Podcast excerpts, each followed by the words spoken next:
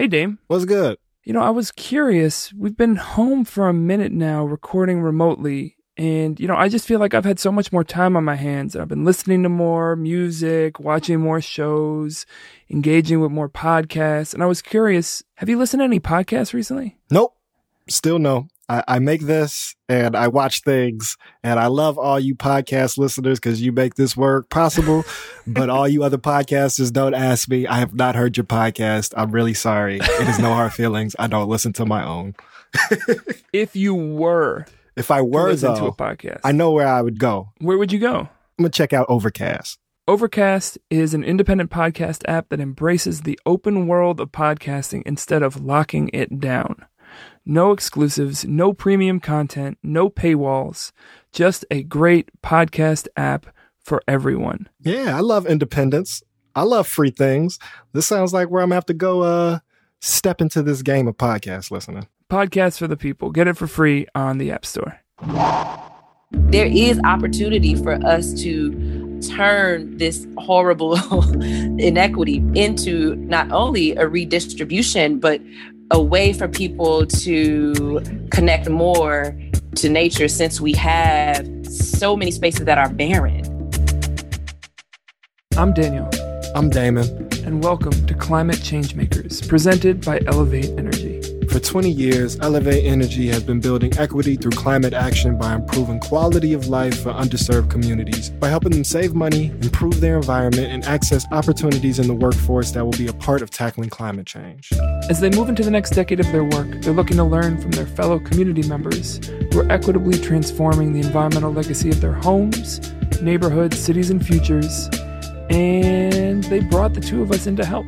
Over the course of this podcast, we've been talking to some of Illinois' most impactful environmental justice visionaries who've been working to build a more equitable and sustainable world, and explore what ideas guide their work, which strategies have been effective, and what advice they have for Elevate Energy as the organization works to put people and the planet first in their fight to build equity through climate action. Today on this episode, we're talking with someone whose approach to her work and to our city and our world is always illuminating and enlightening and joyous to learn about, the incomparable Tonika Lewis-Johnson.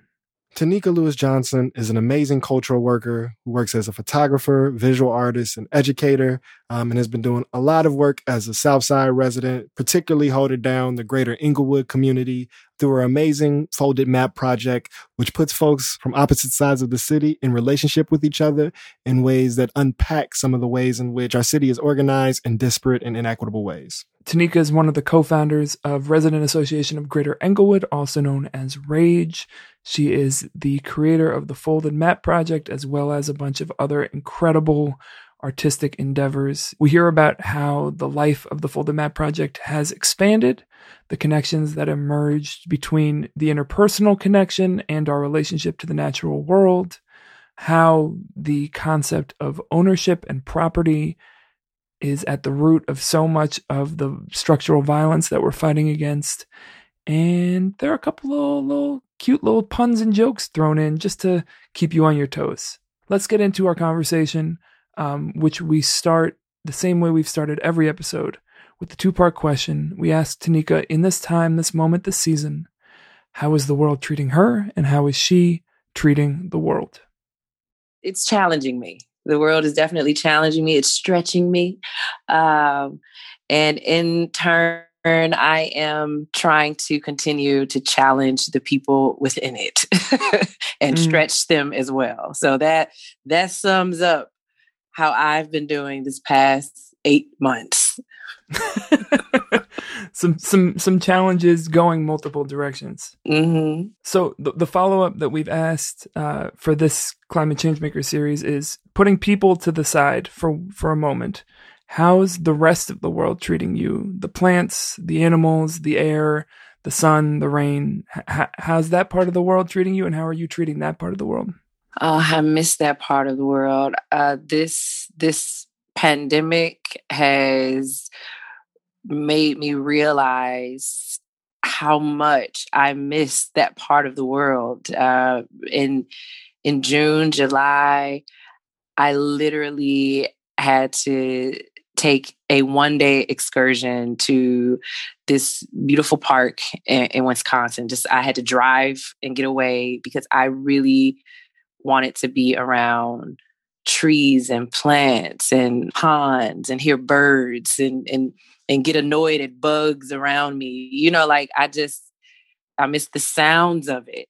Um, and then when I returned, you know, I, I wanted to be around water. And so, you know, some friends and I took a boat ride on the lake, but it was definitely just a desire and an urge to be in the stillness and calmness of nature.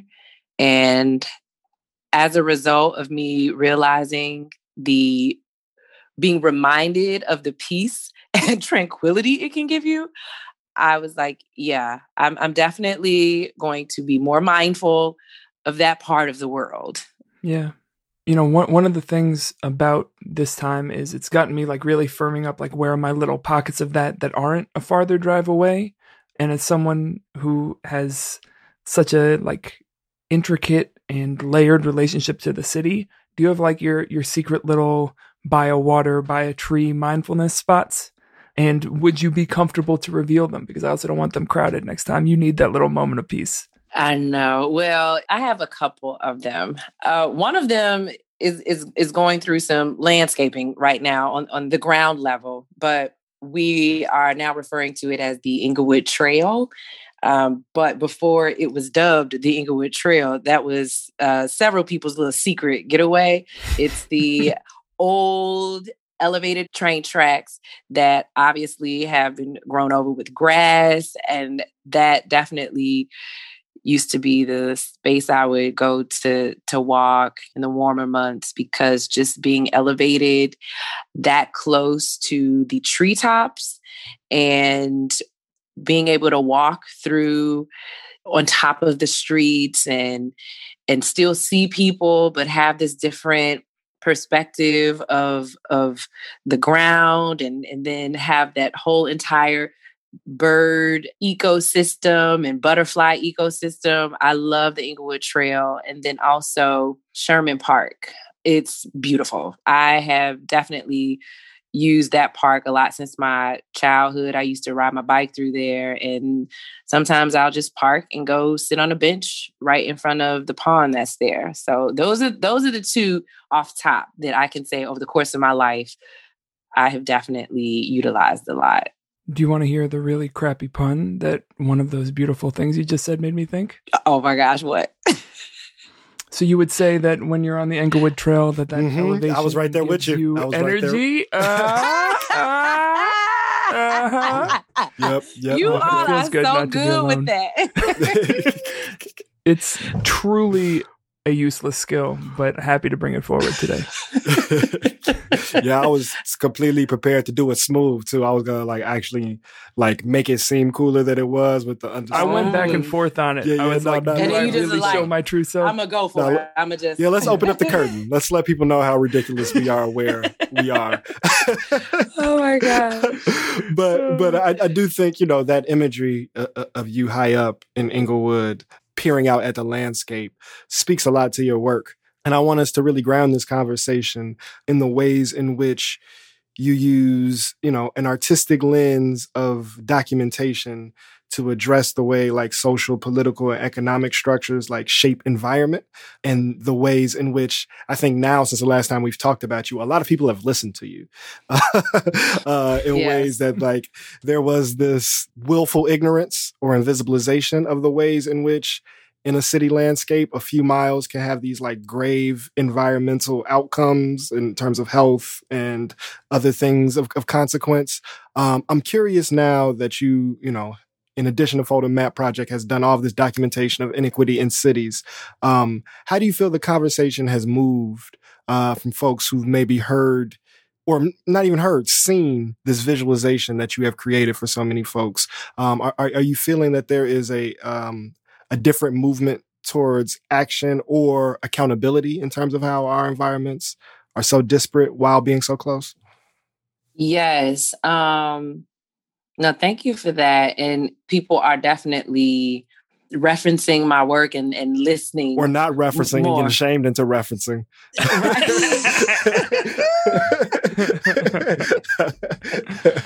they, they don't want that smoke. They don't right, want that smoke. Right.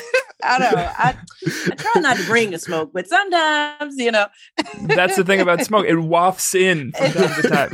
It was it cute, though. Did you does. see Daniel right there with that Ergo platform amplifier? Like, hey, buddy. Yeah. for, for those for those who don't know, uh, there was a, a New York Times photo essay that did something very similar to Folded Map. And I'd say it was like a three to five hour process of us and our acquaintances pretty much just making the point clear, and, I was, uh, and I was someone like, listened. That was cool. Uh, Chicago not playing. Chicago is not having it. So that yeah. should be on the uh, when you go over the Skyway when they say "Welcome to Chicago." That's what it should say. It's, it's just Chicago is not having it. No, we're not having it. I was like, okay, okay. Uh, but yes, definitely, um, because my project is is is visual, and and you know my contribution to this this larger conversation of understanding this disparity and segregation is the visual concept of comparing photographs. And because it's that visual component, it has helped people understand how undeniable it is, you know?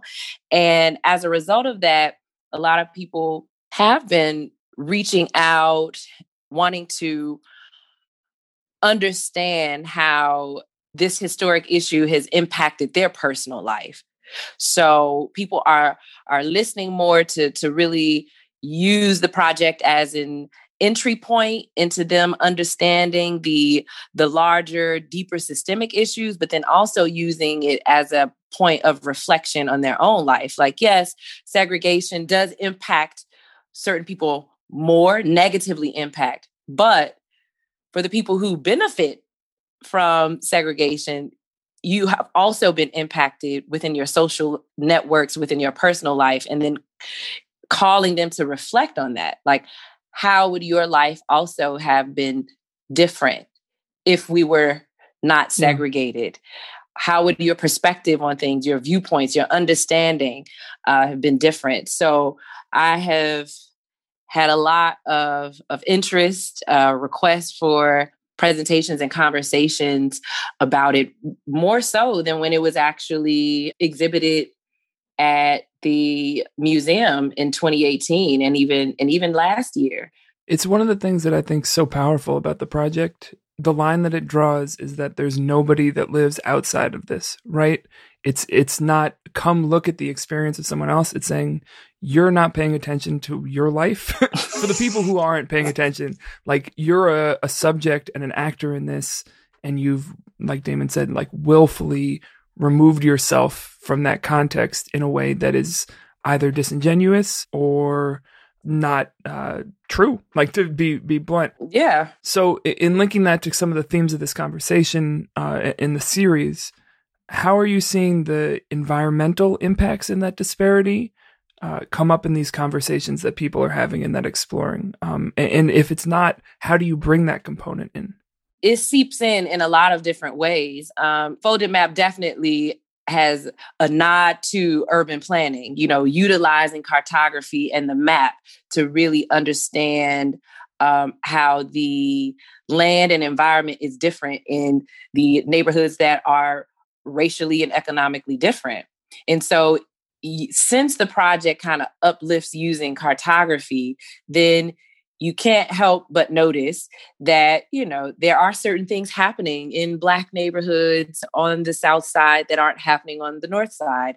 The North Side doesn't have a huge, you know, Englewood rail yard line, you know, that has a history of pollution. You know, the southeast part of Chicago is definitely by a, a whole lot of factories that pollution is also an issue.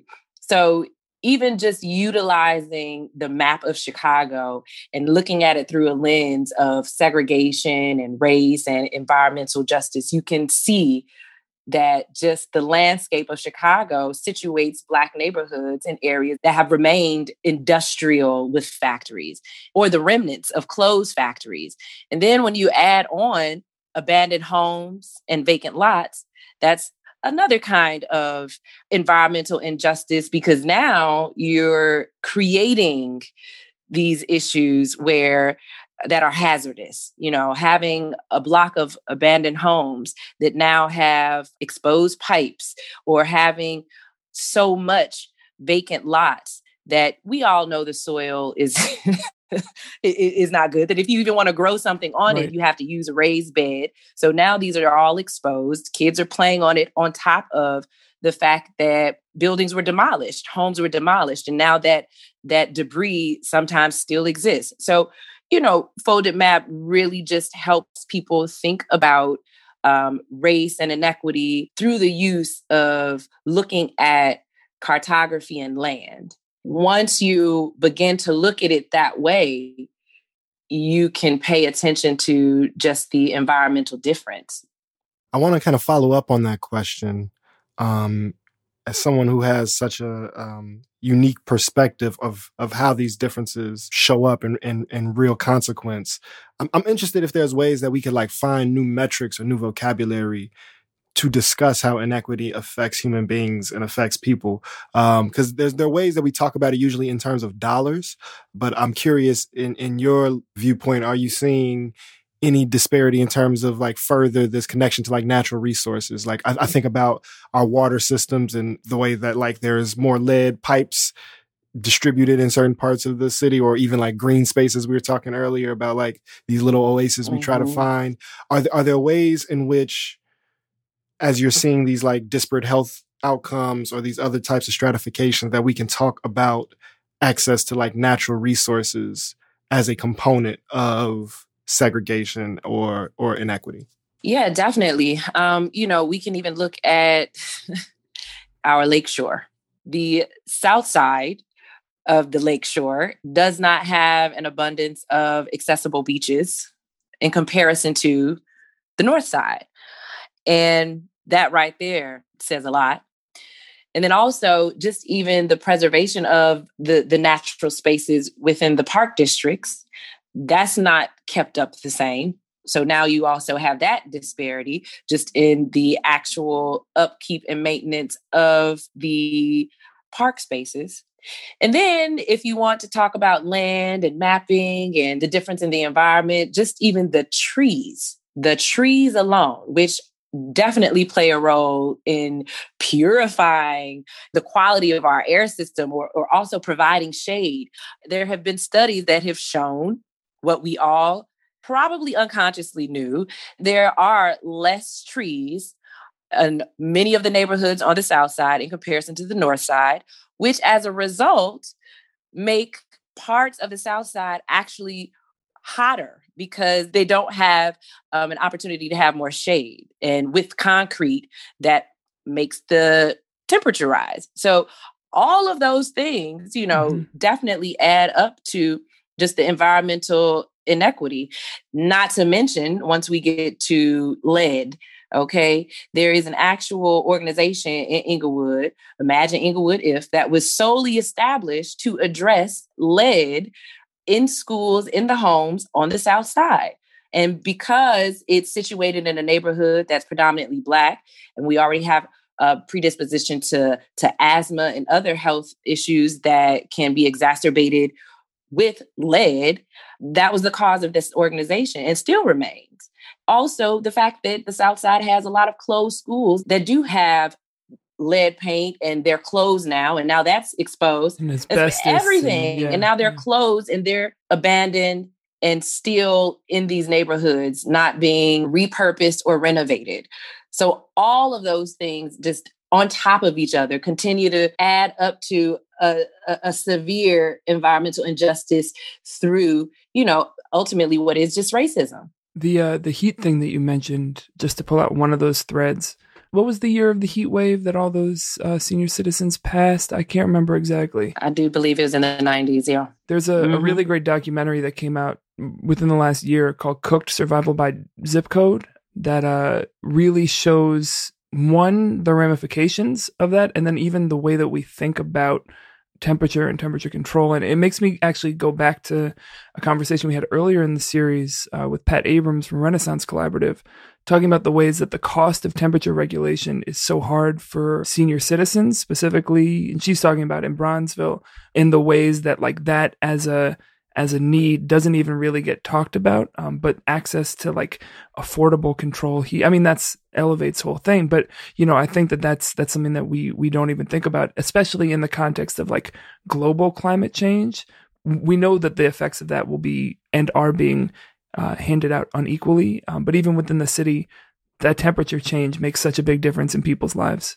It really does. And, you know, how the continued neglect and disinvestment in the neighborhoods on the South and West Side, how that contributes to further environmental injustice. Because, you know, if you think about um, a block, just any block on the South Side. you Which you do. Uh, exactly. If there's anyone who thinks about a block. Always thinking about a block on the South Side, specifically in Englewood.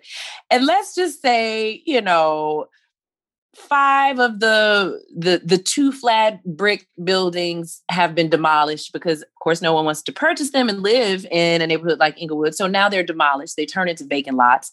So then you have a couple of homes still lived in on the opposite side of that street. What you've created now is a whole side of the street that doesn't provide any shade to the block, because now these homes have been demolished and now you've exposed, you know, the, the soil, and you now have these vacant lots.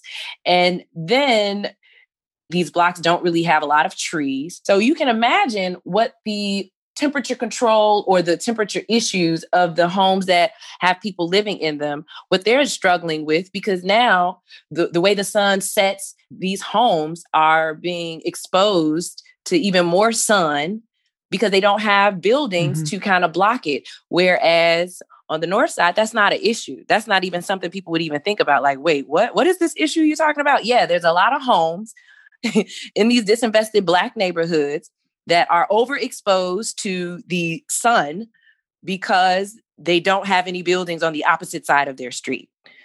That affects things like energy, that affects things like being able to be cool in the summertime, all of those things yeah.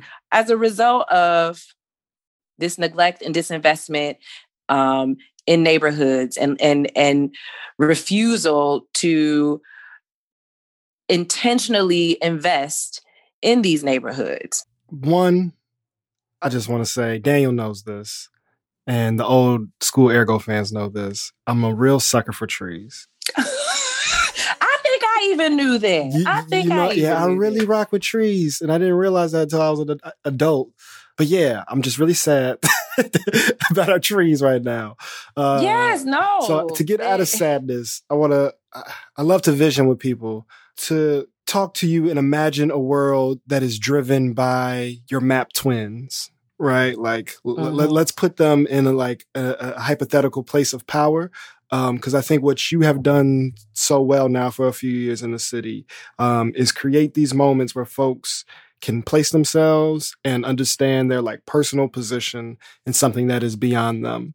You know, it is my belief that to address these things, these inequities, is going to require some collective, communal-driven action.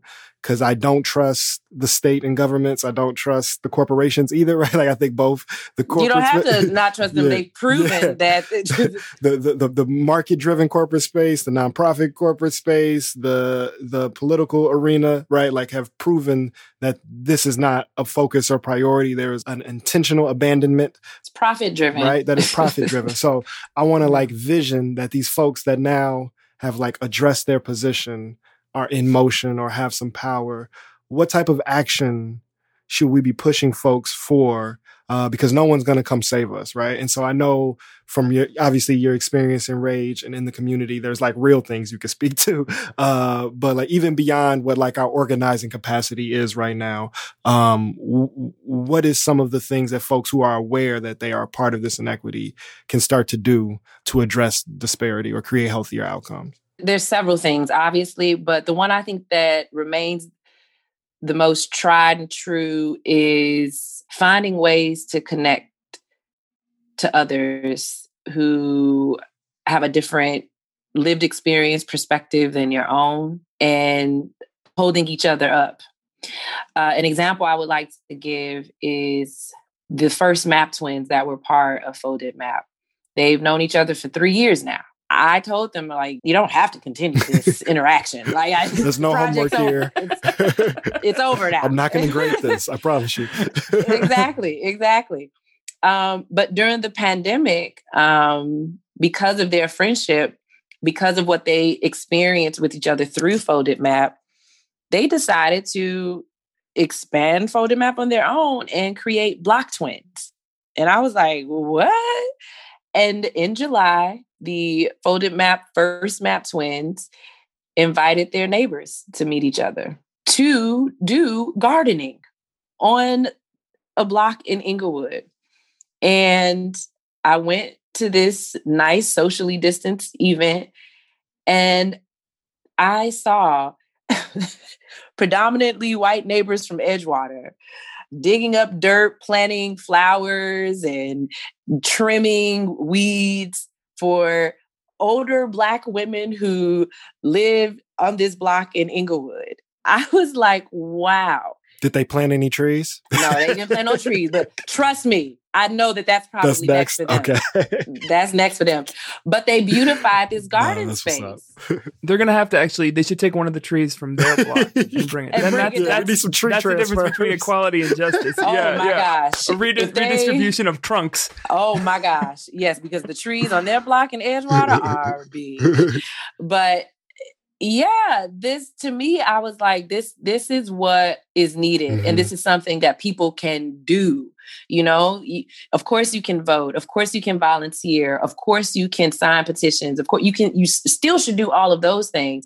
But sometimes people think that just because they do those things, that it allows them an opportunity to not still make those connections to, to people. If you have a shared passion with someone, it's easier for you to make that connection across racial divides.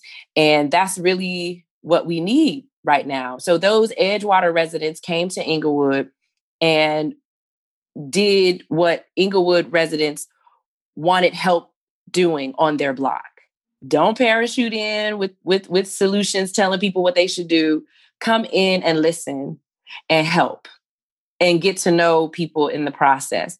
And so that's something that I feel um, that's easy for all Chicagoans to be able to do. You know, sometimes you have to show up and listen, and then be prepared to be directed on how you can be helpful. And so I just really want people to understand the power of connectivity and the necessity for it right now across race, neighborhoods, class, because we have to have solidarity with each other. We have to educate each other about different groups' issues. Um, I do so much advocacy for um, letting people know about the historic struggle specifically in Chicago and organizing of the Latinx community, uh, telling people in Englewood, well, you know what other group had similar issues or had similar issues as us? The indigenous population. Imagine how they feel. You know, like all of us have to have that solidarity, and then for all of our allies to, to, to work with us. But that can only happen when you connect to people, because when you connect with people and talk to them, you begin to be empathetic to the things that impact them. There's still power in in relationships and the process of building it. And that's something we can all do. Well, that's incredibly beautiful and heartening. And I'm going to be a downer for a second. Go ahead. Um, so everything you just said, I agree with, and it's like fundamental to our work and our lives. And that's part of why we get along. um, right.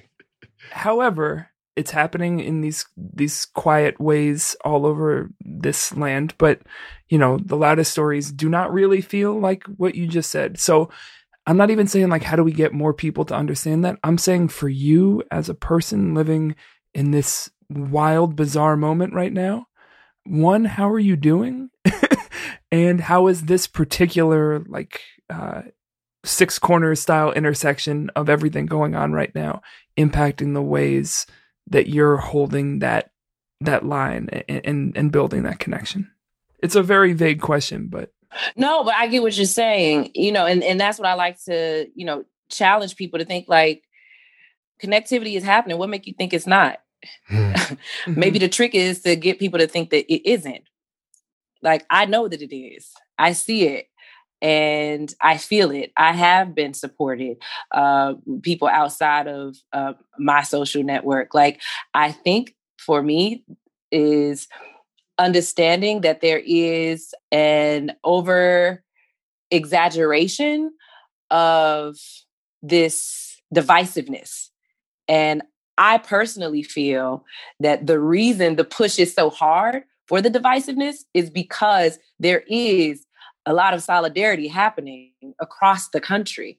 I mean, first of all, Germany had one of the largest Black Lives Matter protests. Like, what?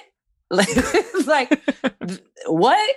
So my thing is, for people who are, are are like us, that are continuously striving to make this world more equitable, we are all connected, and there's a momentum and there's a movement. And it is because it is building from local to worldwide that the push for divisiveness has to be stronger. I refuse to have people dishearten me, but no, I really do feel that mo- now more than ever in, in our past, in this country, that we have people across races coming together to call out this systemic racism. And and that's just what I personally believe, because I, I see it too much. I also see a lot of bullshit, but I cannot act like I don't see the other side, because I do. Yeah. And I just think that the trick is to get people to think that's not happening. I'm I'm, I'm willing to um, allow this joke to go to the cutting room floor. Uh, but I've been really enjoying seeing Germany's like position. But don't they seem a little bit like the kid in the class that just wants the other kid to get in trouble too? It's like, hey, I had to do I, I, I had like... to do all of this detention and all of this extra credit to get my get back on track and to graduate. This isn't fair. And they just yeah. get to sit here and do all of this bullshit and disrupt the class and beat up people, and they just get to walk with honors. And like, that's it, sometimes it feels not completely, it feels a little disingenuous, like true and honest, but, but a little bit just like tattletale. That's funny as hell.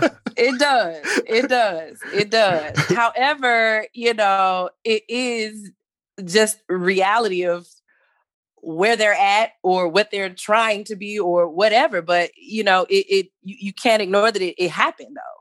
You know, we just have to acknowledge that to even continue to be hopeful for the future, because because it's the truth. A whole different generation is growing up who has a completely different psychology and perspective, and is pushing against uh, what we have uh, been used to. And so I just think that we need to be reminded of that shift and that growth and that and that change, so we can remain hopeful. But also, it's not just hope in a vacuum. Like, it's it's real, you know? Like, it helps me understand why the pushback is so strong. Mm-hmm. Right. Can, can I offer you some gas right now? Can I, can I gas you up a little bit so we can do yes, some yes. more visioning? Yes. So I, I think what's so powerful about not just your work, but your entire framework that is around this like solidarity, relationship driven, like you saying, like, I feel and I'm living and I'm experiencing a level of connectedness. When you when you hear something like m- map twins, when the step further to create block twins, right? Like, that feels like a seed or a model uh, or a prototype for a new technology of how to address inequity um, that I think, to the point of like, I don't think the institutions, central institutions of like government and corporations are interested or are even equipped to address the in- inequity that they've produced. It feels like the people can create new models that institutions can catch up to, or we can create new institutions, uh, but it requires relationship, right? So to hear that the opposite block uh, that is benefiting or experiencing a different example can come and have a relationship to their literal geographical counterpoint, mm-hmm. um, that feels like the beginning of where like grassroots bottom up redistribution of resources, which is the solution to inequity, can happen. Of like, what if we have a bunch of these block twin type models that do some type of like cooperative investing for like land trust, or exactly. taking over rental properties and giving it to the tenants, or setting up solar panels and like reducing energy costs, or planting some damn trees so we get some shade on the south yeah. side. Exactly. and, and it feels like, you know, I, I don't want to put more work on your plate. And like, I'm not saying this is what you have to do, but it feels like you have created or seeded something um, that can be really transformative, and a model uh, that goes beyond, I think, some of our notions of charity or um, sympathy or or even allyship of like really put your hands in the dirt and like touch the, the pavement. So that's my gas with the, with my vision. Um, we got to get more of these Black twins. I, I really, I really love love that notion. Oh yeah, no, thank you. No, and I I I, I love how how you phrased it, how you put it, and and it's definitely true. We have the capacity to create these solutions that can serve as models for the controlling institutions. And we can show them what a power shift and how do you make a hierarchy flat. We can show them what that what that is and what that looks like, and, and actually organize within that spirit, and maybe even have actual, like you said, it, investing. So yeah, we, we definitely need more of that. I think it is happening. Um, But I'm I'm all for multiracial advocacy, you know, especially in a city like Chicago. That's what it has to be. Hmm. That was a I deep. I think that's hmm. the first time I've heard you say. Hmm. yeah, I yeah. Just letting that. Yeah, no, you received that.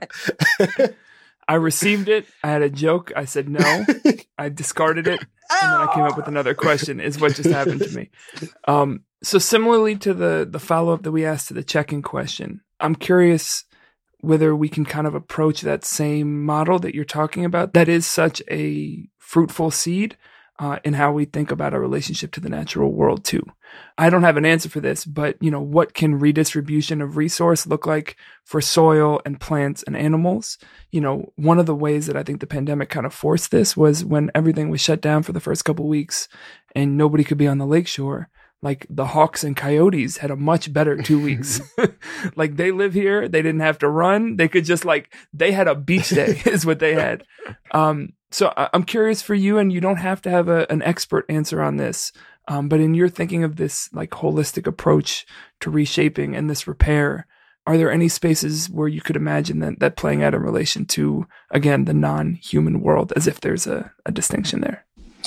Yeah, no, I think, um, an opportunity for that connection to, to be reestablished is how we think about the vacant lots that exist in our city. Yes, they are predominantly on the south and west side. That's still an opportunity to really offer a way to connect. A lot of residents are already doing that, creating gardens, you know, to, to provide actual produce that's needed in food deserts.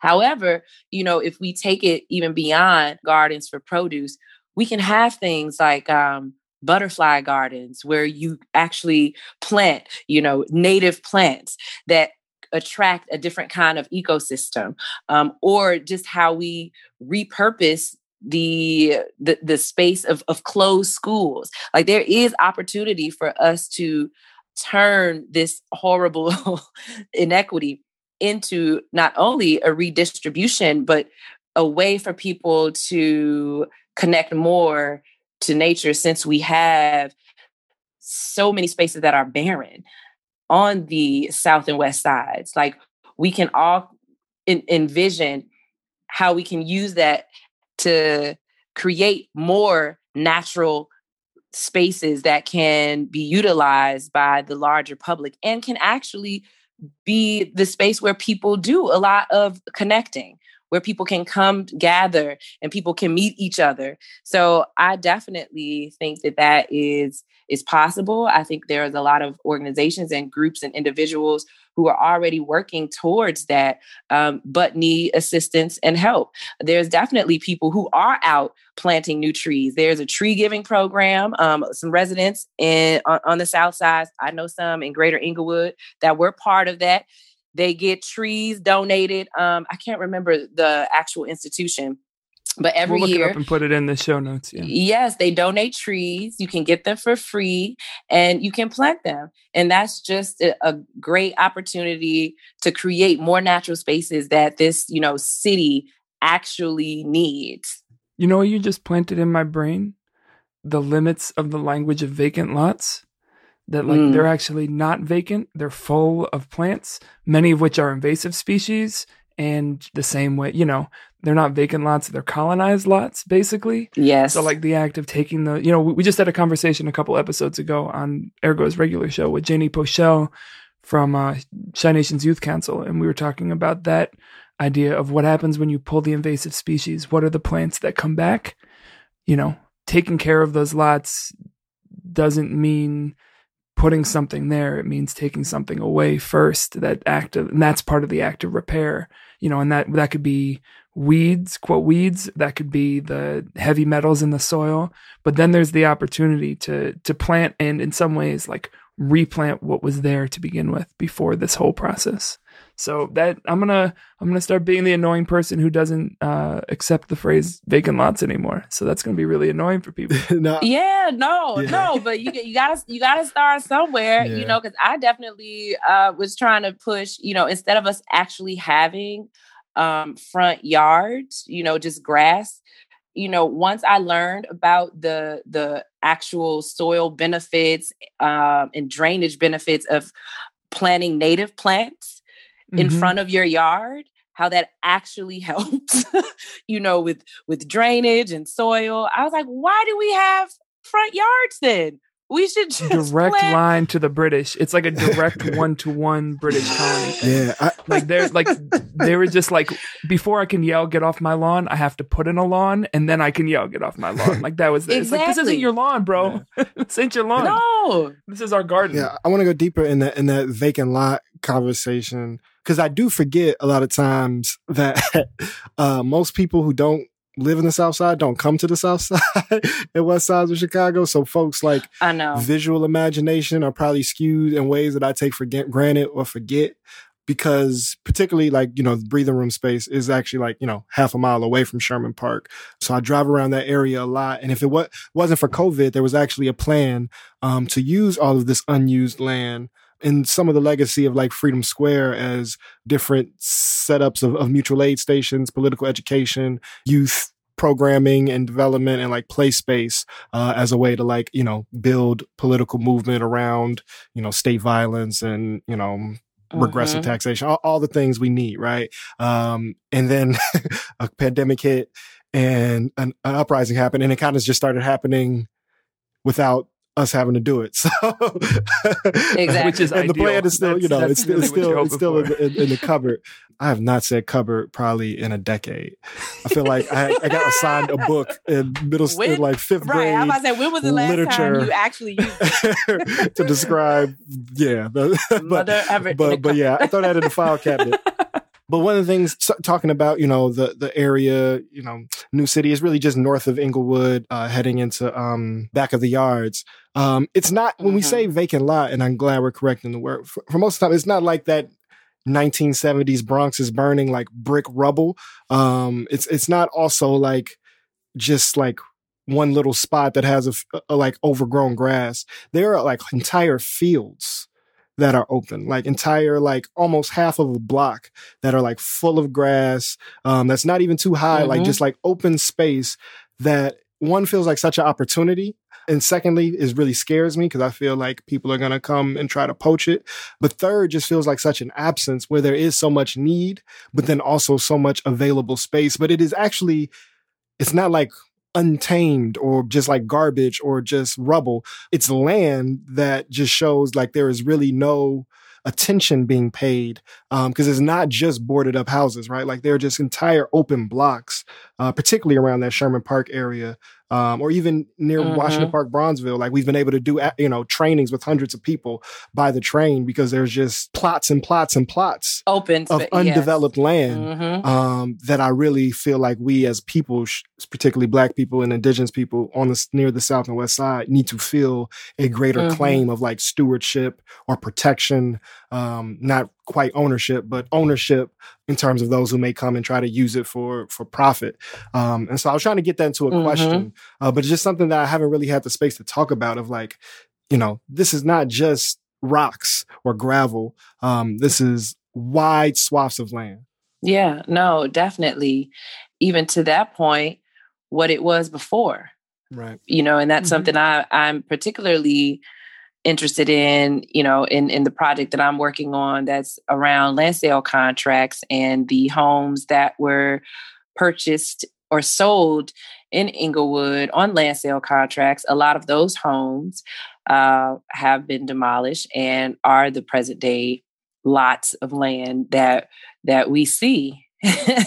And so just even rephrasing what that is, as well as acknowledging what was there before, mm-hmm. and then mm-hmm. what was what was there before that. You know? The before so, the before.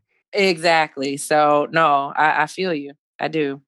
It reminds me of the conversation we had with Juliana early on in the series, Juliana Pino from uh, Little Village Environmental Justice Organization, talking about the site that Cook County Jail is on, which oh. was before that a agricultural site that was owned by a company that then sold it to to build a jail. But because it was an agricultural site then, we know that before the area was colonized, it was a site of food production already. So we, we can trace that this was a place where food was grown, and that the history doesn't start when the profit started and when the extraction started. Um, exactly. I think in thinking about this this future building, what you do so well and what I'm hearing you you really center here is, like, it's not that the land is ready for development. It's that we are three developments later. Like, this has happened before, and how do we not fall in the same pitfall or uh, allow the same extraction again? Does that ring true? Yep, I agree. And is there any piece of the um, of that history? I know you mentioned the land sale contracts, but like, what wave of that gets left out of the story that we need to make sure when we're talking about this physical land uh, we're we're including as well? Well, as I've been doing a lot of driving around, photographing around the land sale contracts, the the, the research that uh, a friend had given to me that highlighted all of the homes that were sold on land sale contracts.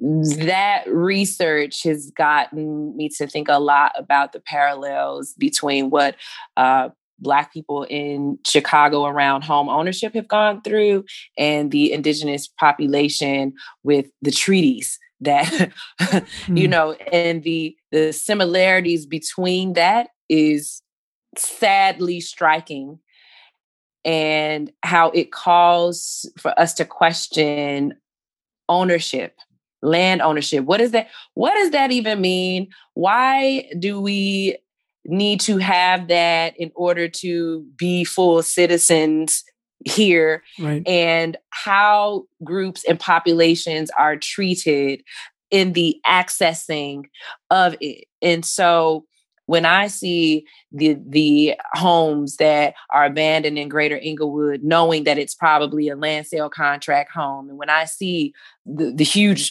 spaces of land, you know, I cannot help but think about the indigenous people that were here, and, and what that must feel like to have another population demographic of people experiencing the same legalized theft you experienced on land that was stolen from you. Yeah. Like, what? That's insanity. There's so many parallels and connections of that atrocity that that can unify us, and that can force us to envision the use of those spaces differently.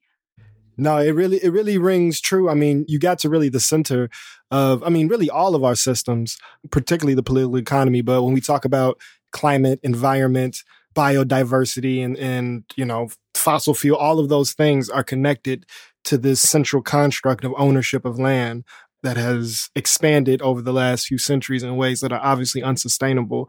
And almost every system of oppression um, is filtered through this notion of ownership, and then has consequence in this concept of ownership, to the point where you have to look at ownership in itself as a system of oppression, um, the landlord versus the, the serf. And, and so uh-huh. we're getting into scary territory, because, like, we're getting further away from a solution that I have, but getting closer to, like, a problem uh, that, that, that folks are uncomfortable discussing, which I think creates then these types of, back to this original point, like this willful ignorance that your work cracks against is like, if we don't talk about ownership as a construct, those who are benefiting from it and the beneficiaries of it are receiving privileges that they don't have, then a, a language to address. Exactly. But I, I, I love us actually, even, even though it feels like going further away from the, the proposed solution, like we have to talk about this, because in the process of talking about it, you can think differently and envision differently, and therefore come up with new solutions that that are embedded in addressing the direct root of the problem. So we have mm-hmm. to call attention to it. We have to talk about it. We have to get on people's nerves and mention it, because it will inform what a different solution looks like. So to to that point, let's do the the visioning now that we've gotten to the root. As abstract or specific as you want to be, what do you hope your block, your neighborhood, your city, what do you hope this land looks like in twenty, fifty, one hundred years? Mm. To get people to understand the vision, I'm going to have to use terms that are used today. So mm-hmm. a big old land trust, big old land trust, you know, uh, that, you know, it's requiring for us to continue that relationship, because you cannot have land trust without like continuously talking and and and having communal spaces and land together. So I and really, trust and trust. Yes, it's in it's it's built into the actual name, land Come and trust. So I want us to really just be a big old city of just many amazing multiracial land trusts and living happily together. mm. Like that's as, yeah. that's as, that's as uh, deep as I could go, because I have a lot. That's of good enough. Yeah. I have a lot of other ways in which we could, you know, possibly frame that. But at the end of the day, that's that's what it is, to really embrace a communal ownership, if you will. Mm. Yeah, I want to. I want to get in there. Yeah, yeah, yeah. I want to jump in there. I think um, you want double dutch. You want yeah, double yeah, dutch in yeah, there. Yeah, yeah, yeah. Because so um, one, you know, I think the mapping that you do, literally and socially, I think that that helps my framing of let's go bird's eye view and recognize if we just like think of a space like Chicago, um, there's such a a geometry or symmetry to how neighborhoods and communities are organized. Um, that I think that's a place we have to start and look. So first, most neighborhoods, more or less, are in these four by four block zones, right? Um, and so within that, kind of viewing that as like a walkable space, I think that's one of the most important things when we're talking about community and the environment, um, is that we need more resources and needs being able to be met within walking distance of where people live. Uh, and so within these four by four zones, uh, having a space that makes sure that everyone's housing is met and upkept, uh, a space that is able to meet some level of immediate medical needs and mental health needs, um, a way to take care of the vulnerable, so children and elderly, arts and then communal gathering space, um, being within walking distance of these four by four kind of units. And then you can have like commerce and markets like still on the outskirts on these main streets. Uh, but I think there's in Spain a really good example of we need to greenify uh, to the idea of trees, right? Like some of the spaces that have been taken up by motor traffic. Mm. So I can think like, let's mm. think in the middle of these neighborhoods, like two blocks in each way, like two by two in the center, having green circles where like we cut off car traffic and folks are able to walk freely without having to worry about being hit, able to play more, able to have different types of internal exchange space. Damon, you are urban, you an urban planner. Just, just I'm an abolitionist. You an urban planner and a civil engineer. A civil engineer and urban planner. That's really what you demonstrated right now. At least an urban imaginer. Yeah, yeah, yeah. A planning part. Yeah, yeah, yeah. Because I'm not urban an, imaginer, I'm not yeah. an urban responder. You know, I feel like I would have to get a lot of emails to be an urban planner. And I, I love this little um, community you done built. But yeah, you know, th- that as a vision where folks are, are able to engage their needs, education, you know, healthcare, food within walking distance. And then that creates that community. And there being this cooperative, I think, land trust type model. Um, and then from there, guess what? We can address conflict and violence different. And then we don't need the police. But that's a different podcast. Yes, because maybe it won't even be any conflict and violence if we have all of that. Right. And we're driving less, which is helping True. the entire environment. Yeah. But you got, Kiss. You, you, okay, I like you, you want to get in this pond? I mean, I, he uh... laid it out. I don't... what, what it just made me think of in this, like, circle in the center is, again, what we're building is what was here waves yeah. before, right? So, yeah. like, the only thing that's different between a town square and what you just said is there's no corners. like, right. This idea oh of a communal God. gathering space that isn't a commercial space, that's part of a public space, like, that's a damn good plan, Dame, and we don't have to make it up from yeah. scratch is a, a really, like, reassuring and beautiful thing, because then we're connected to these stories and to these lineages of how people have lived for so fucking long. Yeah, and, and, and I think what you brought up well Um, in talking about this urban landscape is there is this re-indigenization that is needed. And so, you know, that definitely helped me get into to my sauce. But yeah, mm-hmm. we, you know, we need to decolonize this land if we want to have healthy environment, if we want to have yeah. healthier exchanges of energy, like material energy, but also the social energy uh, that our bodies interplay, conduct, produce, receive. Uh, yeah, man, decolonize.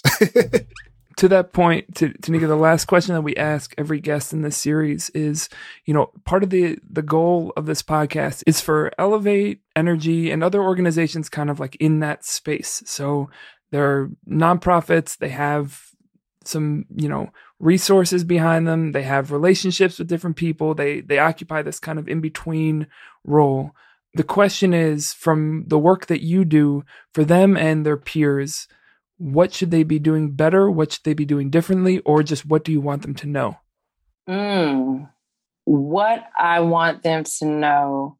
I mean, I want them to know everything that we have kind of been talking about, of just neighborhoods like Greater Englewood having so much opportunity and are in desperate need of environmental equity.